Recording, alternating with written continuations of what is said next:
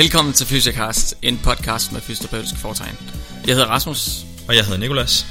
I øh, denne episode så tager vi hul på vores øh, rapportage fra symposiet Moving On With Pain, øh, som er dansk selskab for øh, smerte og fysioterapi, årlig øh, symposie, som, øh, som blev afholdt den 23. november i, øh, i Aarhus. Og Rasmus, du fik jo en snak med uh, Tony Elmose Andersen. Kan du løfte sløret lidt for, hvad dagens episode handler om? Ja, han er lektor, og så er han øh, psykolog ved Syddansk Universitet. Øh, så vi tog udgangspunkt i det, det dig alene snakker om sidste gang med placebo og nocebo, og det som øh, Tony kommer lidt ind på omkring øh, det, som man også vil kalde kontekstuelle faktorer, øh, og hvordan, øh, hvordan vi bruger de her ting i, i hverdagen som øh, kliniker overfor patienten. Så det bliver øh, lidt øh, praktisk og, og lidt omkring, hvorfor de her ting øh, de virker. Og øh, inden vi skal tage hul på dagens episode, så skal vi lige have introduceret vores sponsor.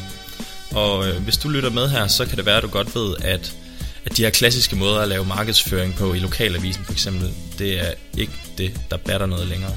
I dag der går folk på nettet for at finde deres fysioterapeut. Det er dog ikke alle fysioterapeuter, der har forstand på online markedsføring, og det er der Behandlermatch kommer ind i billedet. De er rigtig, rigtig gode til markedsføring, især på nettet. Behandlermatch det er en hjemmeside, hvor patienter kan gå ind og finde lokale fysioterapeuter. Og på den måde hjælper Behandlermatch altså dig med at blive fundet på nettet, og dermed få nogle flere kunder. Så hop ind på behandlermatch.dk-fysiocast og få en gratis profil. Hvis du eller din klinik allerede er oprettet derinde, så kan du overtage og tilpasse den frit. Og det var altså behandlermatch.dk-fysiocast. Tak til vores sponsor Behandlermatch. Nu starter dagens episode. Rigtig, rigtig god fornøjelse. Hej Tony, velkommen til. Tak. Øh, vil du ikke starte med at introducere dig selv? Jo, mit navn er Tony Elmos Andersen, og jeg er lektor i smerteforskning ved Syddansk Universitet Institut for Psykologi, og mm. har også en klinisk baggrund, og jeg har arbejdet rigtig mange år med smerterehabilitering. Øh, og nu har jeg sådan set begge dele ind over både forskningen og, ja. og, og smertebehandlingen i fokus. Ja. Mm. Så hvad arbejder du sådan helt praktisk med nu her i, i dagligdagen? Altså min dagligdag er faktisk 100% forskning nu, så den ja. kliniske kontakt jeg har, det er igennem behandlingsprojekter og de trials vi kører, så det er altid behandlingspatienter. Okay. Så vi prøver ligesom at afprøve nogle af de her principper ude i praksis med patienter, men jeg er ikke i en almindelig klinik længere. Nej, okay. Ja. Så de, de patienter, du ser nu her, det er dem, der kommer Det er projektpatienter, ja, hvor vi afprøver forskellige behandlinger og tilgange. Ja. Ja. ja. Øhm, hvis vi tager udgangspunkt i din, øh, hvad hedder det, dit oplæg i dag, øh, så starter du lidt med at komme lidt ind på placebo-begrebet, mm-hmm. øh, og, og det du måske vil kalde sådan lidt, eller nogen vil kalde kontekstuelle faktorer. Vil du ikke uddybe det lidt? Jo, øh, det er en interessant bevægelse, der har været for, som vi også hørt en af oplægsholderne, professor Lene Vase sige, så har det her placebo-begreb været brugt som en inaktiv behandling, eller noget man skulle kontrollere for i de her medicinske studier. Mm. Men især i de sidste, jamen, måske bare inden for de sidste to, tre, fire år, er man blevet meget, meget mere bevidst om, fordi vi har fået fasttømret, at det er biologiske, rigtige effekter, vi ser. Mm. Øh, psykobiologiske effekter. Ja. Så man er blevet mere opmærksom på, jamen, hvad er det så, de her aktive ingredienser er, og så har det her ord placebo en uheldig sådan negativ konnotation, at det er noget ikke aktivt, fordi det her ja. er faktisk nogle aktive effekter. Så nogle af de ord, man er begyndt at bruge, øh, er også det at kalde det kontekst, eller contextual factors i stedet for. Ja. Som er jo et helt andet begreb, som har nogle andre betydninger end en inaktiv behandling. Ja, ja fordi folk tænker tit på den her, at, at så får man en billede med aktive ingredienser, og en billede, hvor der ikke er noget i. Øh, Lige præcis, ja. ja. ja. Så hvad, hvad, hvad indgår der i det her, når du siger kontekstuelle? Hvad indgår der i det begreb i stedet for? Ja, det der ligger i det kontekstuelle begreb, det hægter sig op også på vores forståelse af smertesystemet, så at vi ved, at nogle af de her forventningseffekter og vores oplevelser, om der er en trussel til stede eller ej, hmm. øh, det er der en masse signaler i omgivelserne, der kan fortælle os, og det er bundet op i tidligere erfaring, læring, klassisk betingning, operant betingning, hmm. så alt efter hvad det er for nogle signaler, vi opsamler, som er det noget, der er godt for mig det her, eller noget, der er farligt, øh, er det en behandling, jeg tror på, har jeg tidligere gode erfaringer med, så fanger vi de signaler op. Øh, mm. Og det er nogle signaler, der er i konteksten, det er i vores verbale, i vores sproglige situationer, der er der nogle signaler, der siger os, at det her er godt, er det skidt, det er en effektiv behandling, eller du skal forvente dig for smerte. Ja, ja. Men det er også nogle helt øh, subtile ting, som hukommelsespor fra tidligere øh, handlinger, mm. som kan være før bevidst. Nogle bevægelser er blevet associeret med noget. Ja. Så lige pludselig uden vi tænker over det længere, jamen når vi står i en bestemt position, eller vi, vi gør noget bestemt, jamen så begynder det her smertesystem også at skrue op for smerten. Mm. Og det her, det bliver vanskeligt, fordi hvis ikke vi er bevidst om de ting selv, så kan det også være svært at styre dem. Ja. Så det at blive mere bevidst i behandlingen, hvad er det for nogle signaler, at vi, de forskellige patienter og vi selv reagerer på, ved at spørge ind til de angst og bekymringer, og mm. hvordan de forstår de suggestioner, vi giver, hvordan de forstår deres tilstand, ja, så får man fat på nogle af de signaler, der, der præger smertesystemet. Ja.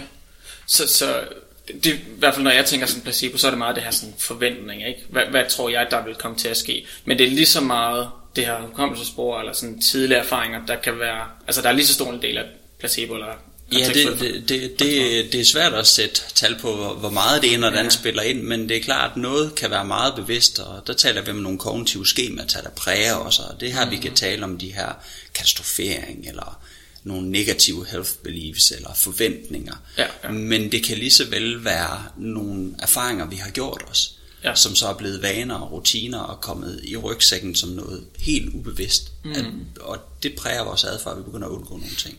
Ja.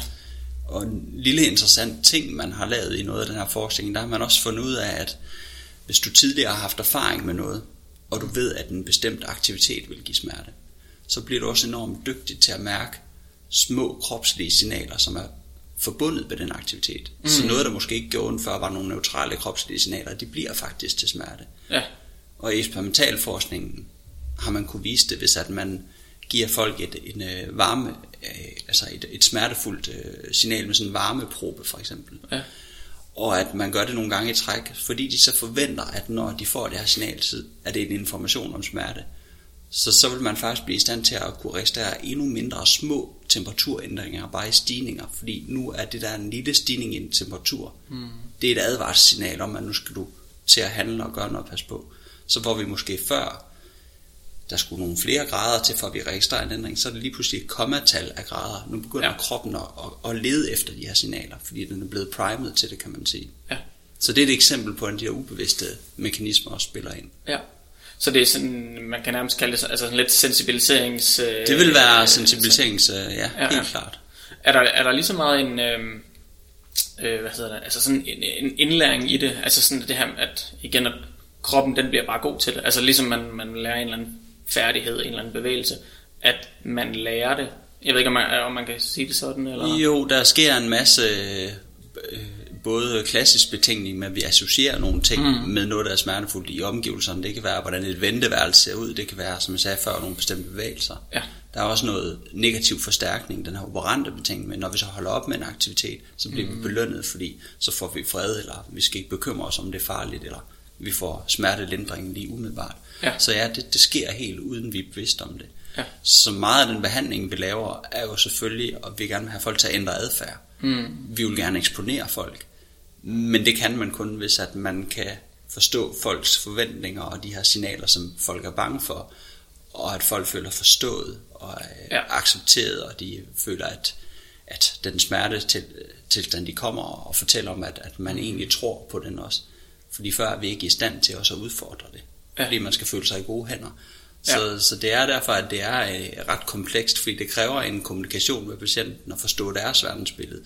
Og det kræver, at de har en opfattelse af, at man har forstået dem, mm. inden vi begynder at intervenere og, og sætte noget eksponering i gang. Ja. Men i sidste ende vil min påstand være, at jamen, det der virker er at gå ud og eksponere og snyde det her system, og, mm. og aflære nogle ting, eller lære nogle ting oveni, at de, de her aktiviteter, bevægelser og signaler er ikke nødvendigvis faresignaler. Ja. Så der er, så man skal virkelig have en eller anden, nu tænker jeg jo meget sådan klinisk og sådan nogle ting, øh, når jeg ser en, en, en patient. Så man skal virkelig have, have lavet en eller anden, altså øh, jeg tror du var inde på det med altså sådan forventningsafstemning, ja. og hvad er det de kommer med, før man altså før man virkelig går i gang med de her ting, fordi det kan godt være, det er det rigtige, men ja. det er måske ikke det rigtige tidspunkt. Eller ja, man, man kan jo have uh, selv den bedste evidens, det har vi også hørt i dag, for at der er nogle bestemte behandlinger, Mm. De er gode, det ved vi, når vi kigger på gennemsnittet.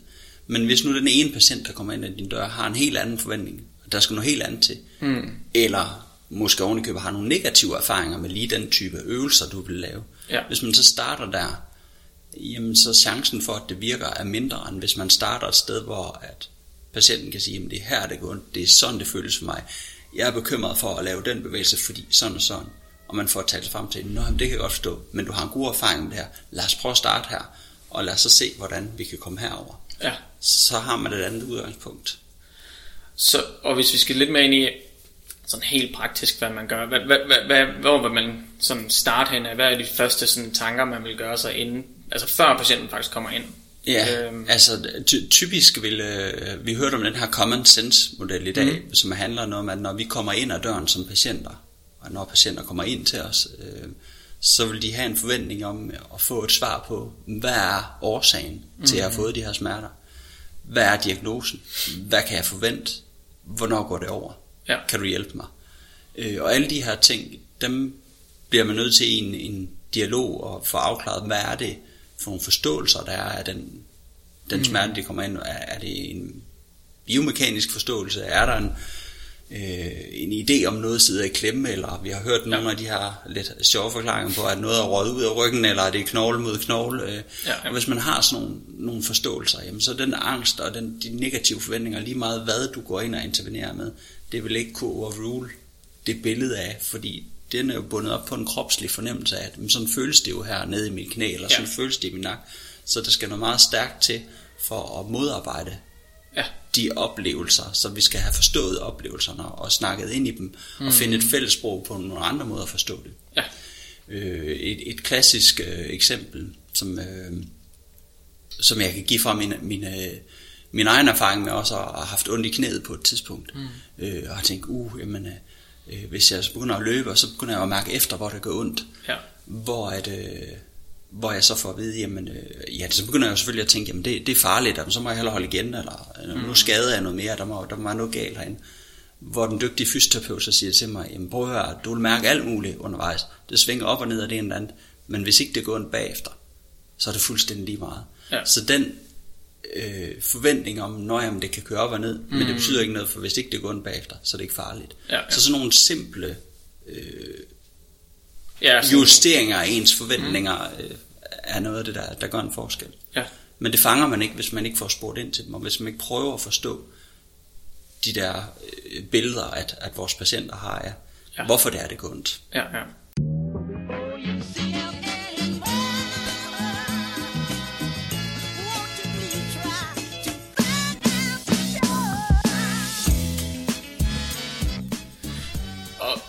Du var også lidt inde på det, jeg tror det var i forbindelse med det, det eksempel, du også nævnte her, at, øh, at, at når man møder folk, måske nogen, der har sådan en meget, øh, hvis det for eksempel er meget biomekaniske, de tænker, der er et eller andet med knæet, men man så kommer ind måske med en lidt for psykologisk øh, tilgang til det, Ja.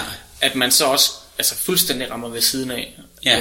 Øh, hvordan, øh, hvordan vil tilgangen være der? Altså, at vil det bare være sådan hurtig screening? Okay, fint nok, vi skal sgu bare træne. Eller sådan, kan man, ja, kan du følge mig? Jeg vil altid få spurgt ind til de tidligere erfaringer, Mm. patienten har haft, gode og dårlige.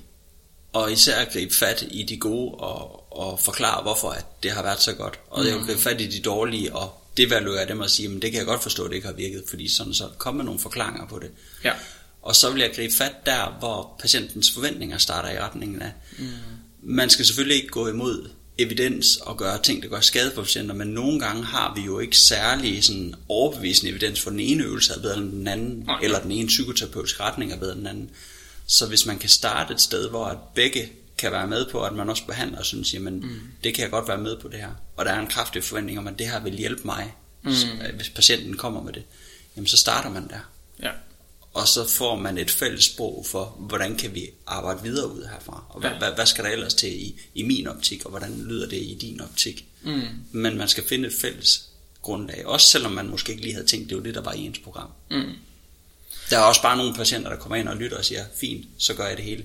Der behøver man måske ikke øh, at, at gøre sig som umaget med det. Men Nej, jeg vil altid gøre mig umage med at forstå, hvad forventer jeg, hvad er det, hvad er det igennem, hvad er deres oplevelse af det. Ja. Og når man slutter at sige, hvad tager du med hjem i dag? Få patienten til at opsummere selv. Mm. Fordi den opsummering, der bliver man altid overrasket over, at det man tror, man har sagt, det har patienterne ikke hørt. Nej, Vi forstår simpelthen ikke det samme ved det samme. Øhm, når du så har ja, lavet de her forventninger, og øhm, er, er der så nogle ting, du gør brug af, altså sådan undervejs, altså hvis man nu vælger en eller anden form for en, en, en intervention, hvad gør du så brug, altså undervejs for, for igen for at forstærke den her øh, effekt? Jeg vil altid, øh, nu er jeg jo psykolog, så jeg er ikke så heldig, at jeg kan arbejde med nogle fysioterapeutiske teknikker, det vil jeg det kunne. Øh, det kan være, jeg kommer til det i fremtiden. Men øh, jeg vil altid vælge noget ud, som har en stor betydning for patienten at kunne mm. og komme tilbage til, eller gøre noget, der er vigtigt i dagligdagen. Helt konkret dagligdagsaktivitet, som har så stor betydning, at det er et afsavn også. Og så vil jeg lave så uhyggeligt lille delmål og sende dem afsted med en hjemmeopgave, hvor jeg er 99% sikker på, at det er en succes, når de kommer tilbage. At de har Ja. gjort noget andet, de har brudt systemet, og at de ikke har fået mere smerte af det. Så ja. bare det, de gør noget andet, begynder at bygge nogle, noget aflæring på, at de har signaler mm. til, hvis en aktivitet altid har været forbundet med smerte, fordi de gør, som de plejer. Så vil jeg gøre den i langt mindre omfang, hvis den virkelig betyder noget. Men Ja. stop før de får en. Få ja. bygget positive erfaringer på aktiviteten, for der er en masse signaler i det, som så bliver overskrevet af, altså, de, der bliver betinget til nogle andre noget, noget godt, Ja. hvis du kan følge øh, tankegangen. Ja, så, så, så for eksempel, hvis de nu har en erfaring med at, øh, at gå en vis distance, det gør ondt, For eksempel. en kilometer eller sådan noget, at de så, hvis de bliver ved med at prøve hele tiden at gå den samme distance, den samme distance, Ja, så bliver det bare en, øh, hvad skal man sige, en, en bekræftelse i, at det her det er noget, der gør ondt. ja. Men det kan Og også være øh, i den, at man er vant til at løbe, og man løber den samme rute, og den går den samme distance, så ved man, at nu kommer smerten, så begynder man at mærke efter den. Det kan være, at vi skal vende bøtten helt om og sige, at nu går du en tur i skoven med din familie. Ja. Fordi der er nogle andre værdier, andet lagt op i det, og så får du stadigvæk gået det der, men I går kun så også langt, for så har du ikke de samme associationer, men nu har du løbeskoen på, nu er du ude. Det begynder at gå, det plejer det at gøre. Ja. Så også at få bundet nogle meningsfulde aktiviteter op i den her bevægelse kan være vigtigt, hvis Ja. vi sådan ser rent fysioterapeutisk på det. Ja. Og som psykologisk øh, behandling, øh, der er det jo også meget at modvirke det der med, at man går i stå i sit liv og venter på, at smerterne går væk. Mm. Så vi arbejder også meget med sådan små hverdagsaktiviteter, meningsfyldte øjeblikke i hverdagen, som gør, at man ikke føler sig så meget i sygerollen. Fordi ja. hvis man begynder at implementere nogle af de her små dele i hverdagen, som man ikke har gjort før, fordi man har haft den her alt eller intet tænkning, mm. så sker det helt automatisk, at man føler sig mindre syg. Og så får man sat gang i nogle af de her, det man kunne kalde også de her placebo, de her psykobiologiske effekter, fordi Ja. jo mindre syg du føler dig, jo mere du kan se dig i den rolle, som du var før, Ja. jamen så er der også fremgang. Ja. Og det skaber en forventningseffekt, om det er det rigtige, du er i gang med. Mm. Så, så, så det meget af det handler om, at, at altså, et, man kan ændre sådan lidt øh, både det altså miljø, man går i, om det er løbeturen, og så flytter man ud i skoven, altså, eller løber på et løbebånd, man musik sammen med familien, altså øh, på en eller anden måde ændrer det, og så det her med, at man øh, tager en aktivitet, og så kan man, hvad skal man sige, at øh, man skruer ned for den. Man tager måske en, der ikke er så troende, og så Mhm. bygger man lige så stille op i den. Ja, det handler om Ja. at skabe andre forventninger. Ja. Forventninger simpelthen. Ja. Og så handler det også om at informere, at hvis man skal lave en aktivitet, det kan være smertefuldt at være igennem fysioterapeutisk genoptræning. Ja. Og hvis man ved, der kommer smerte, så sige, jamen, du kommer til at opleve sådan sådan. Mm. Det, det, det har vi set mange gange. Men du skal vide, det er helt normalt. Ja. Det er ikke farligt. Men det er, det er lidt et tvækkesvær, for man kan også skabe nogle nocebo-effekter, som vi har hørt, hvis man siger, at du vil komme til at få ondt. Men hvis der er, der er nogle ting, også, et eksempel kunne være, hvis at du har noget arvæv, der skal masseres, Ja. øh, eller man, man skal, det gør ondt. Mm. Men der kan man, der, der, og der vil man kunne let komme til at kunne katastrofere og tænke, åh nej, det er ikke godt, når jeg masserer mit, eller laver de øvelser, fordi det gør pisse ondt. Ja, ja. Så vil sige, jamen det er helt normalt, det gør ikke noget. Mm. Du skal bare være også hvis det ikke kommer hævelse bagefter, eller sådan og sådan, mm. så er det okay. Så lave den der, det man kalder reassurance, på de ting, der skal øh, laves reassurance på, og prøve at undersøge de frustrationer, der er fra patienten, når man laver øvelsen, hvis noget meget går ondt. Mm. Så spejle tilbage, og så sige, ja, hold, ja, det går ondt, det, det kan jeg godt se på dig. Hvad går gennem hovedet på dig lige nu? Ja. så vil patienten måske sige, jamen øh, kan det her virkelig være godt, eller det, det, det tror jeg altså, jeg, jeg tænker bare, nu, nu prikker det ham bagpå, er er det virkelig sådan, det skal føles? Det er helt normalt. Ja. Så få tjekket af ved patienten, når man giver noget, en ny øvelse eller et eller andet, hvad er det, den sætter i gang. Ja.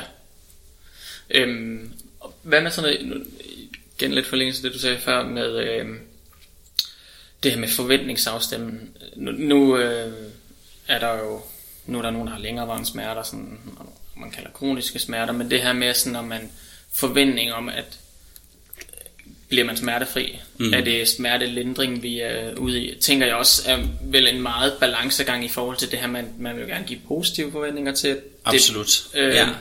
Men de skal jo ikke komme igen et halvt år senere, og så Nej. jeg er stadig ikke smertefri. Nej. Og øh, det er jo en delikat balance, fordi vi ved godt, når man har haft øh, langvarige smerter i måske gennem flere år også, så øh, er det nok lidt utopisk, de bare går væk. Ja. Men jeg vil aldrig udelukke nogle ting, for jeg har også set nogle patienter, som faktisk, hvor smerterne får meget lille betydning hen ad vejen. Det kan godt være, at de Ja. stadigvæk har dem, men, men betydningen bliver mindre. Og ja. nogle af smerterne bliver faktisk også mindre. Mm. Så jeg vil aldrig tage det der håb væk, men meget mere interessere mig i at sige, "Men okay, øh, det vi skal lave her, det kan godt være, det lindrer smerterne, og det kan også godt være, at de, de har, bliver ved med at have noget af det samme niveau, men det er vigtigt, at du kan gøre nogle af de ting med dine smerter, som du vil.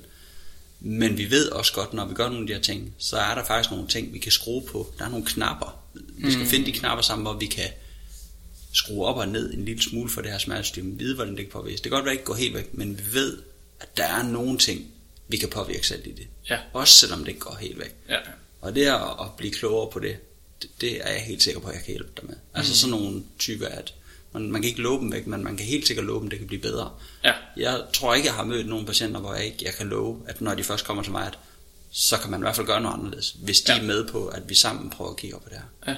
Det er de færreste, man ikke kan hjælpe enten med at ændre noget adfærd, eller få noget viden om, hvordan kan man faktisk justere nogle ting. Ja. Og smerterne er for de færreste jo også bare en konstant ting. De vil cykle op og ned. Der er selvfølgelig nogle smertetilstande, der er sværere at behandle end andre, men stadigvæk. Ja. Så man skal finde noget, hvor man kan finde fælles mål, og man, man, man kan, kan se sig selv i øjnene og sige, "Men her tror jeg på, at jeg kan gøre en forskel.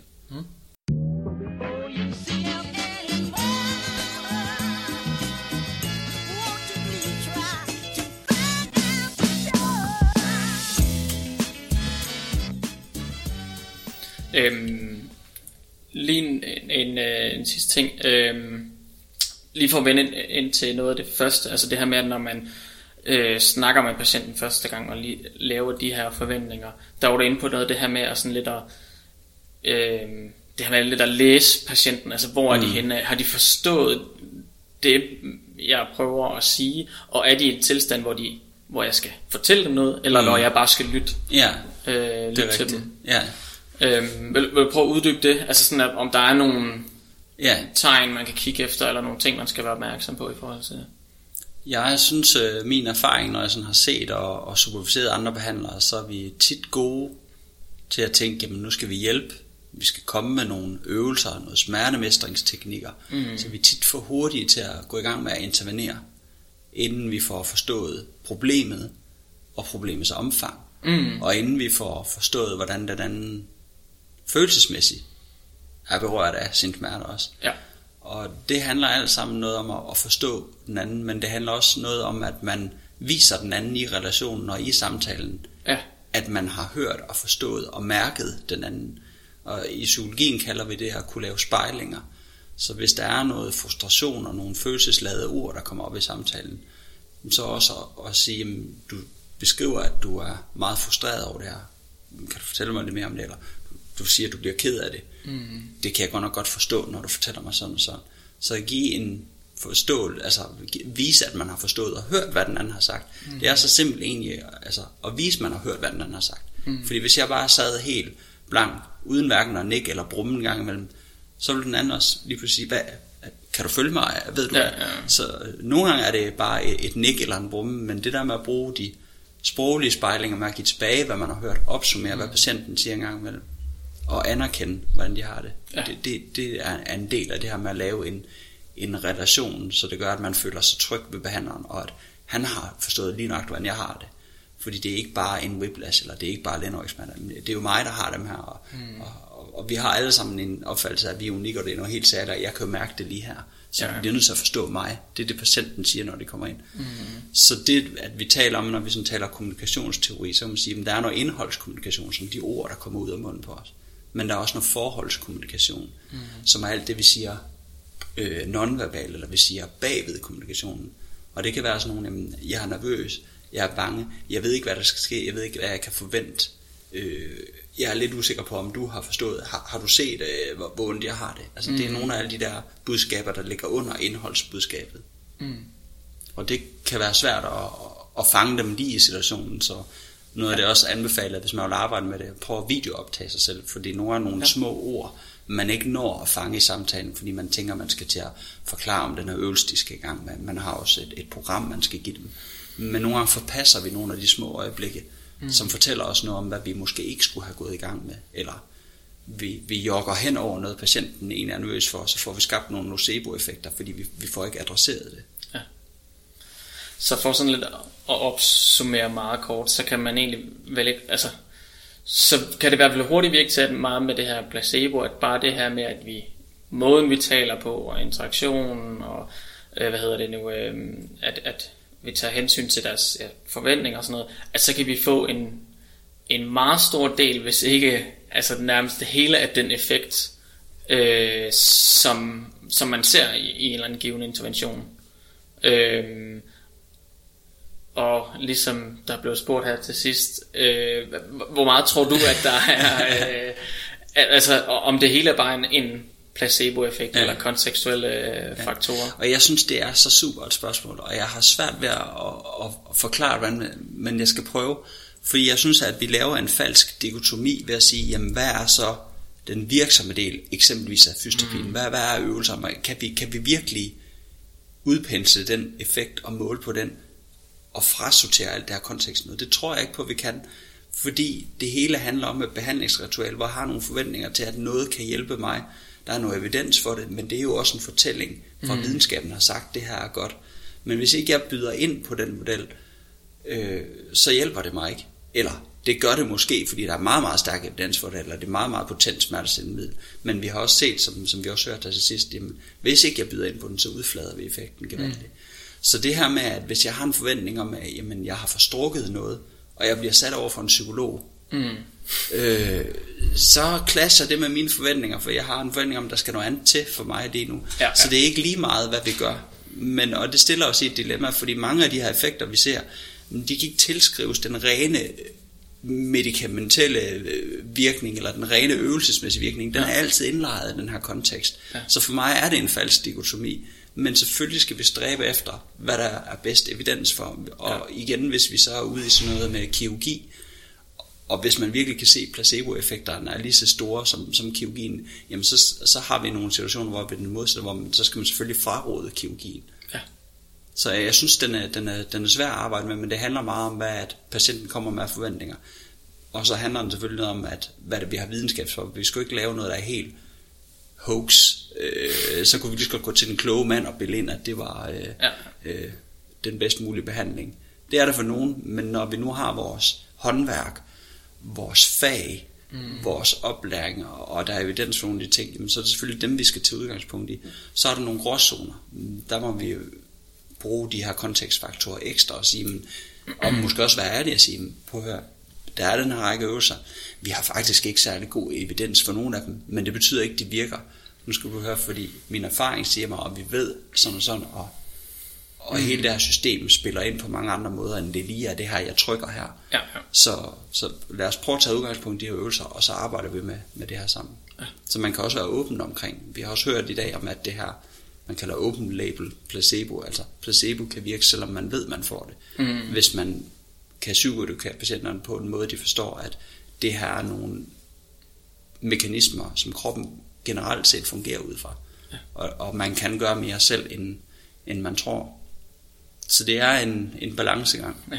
Jeg kan ikke svare dig på det, og jeg, jeg, jeg, personligt tror jeg ikke på, at manuel behandling ikke er virksom. Jeg tror i den grad på, at manuel behandling er virksom. Ja. Fordi at det er indlejet i hele den her kontekst også. Ja. Men hvis vi bare giver den manuelle behandling, og det er en robot, der gør det, ja, så virker det nok ikke særlig godt. Mm. Hvis vi laver det i et RCT-trial og, og sorterer alle andre ting ud, og ikke giver nogen suggestioner, og bare ser på den sådan isoleret set, så er effekten måske også mindre. Og der har vi også givet one size fits all. Så jeg tror meget mere på det her med, når man laver de her altså RCT-trials, at man også laver nogle, nogle sådan målrettede behandlinger, og dem, dem der er afstemt med patienter. Så jeg tror, noget af de dårlige effekter, vi ser, eksempelvis af, af fysioterapi også, og også psykologi, det er fordi, at vi laver den her one size fits all, så vi underminerer nogle af de her forventningseffekter. Så jeg er ikke så pessimistisk på, på nogle af vores fags vegne, Nej, nej, nej. som man nogle gange hører. Ja. Ja, det har du, det har, det har, ja, det har du ret i. Øh, det tror jeg vil være, øh, jeg vil være ordene. Øh, tak fordi du var med. Velkommen, det var slet. Hvis man nu gerne lige vil have kontakt med dig, nu ved jeg ikke, hvor øh, hurtigt du er på øh, internettet, om du er på nogle sociale medier eller noget.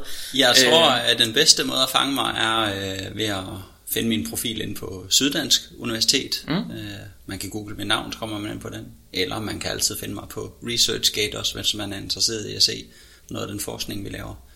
Men man er selvfølgelig altid velkommen til at skrive en mail til mig med alverdens spørgsmål også. Ja, super. Tak skal du have. Velkommen.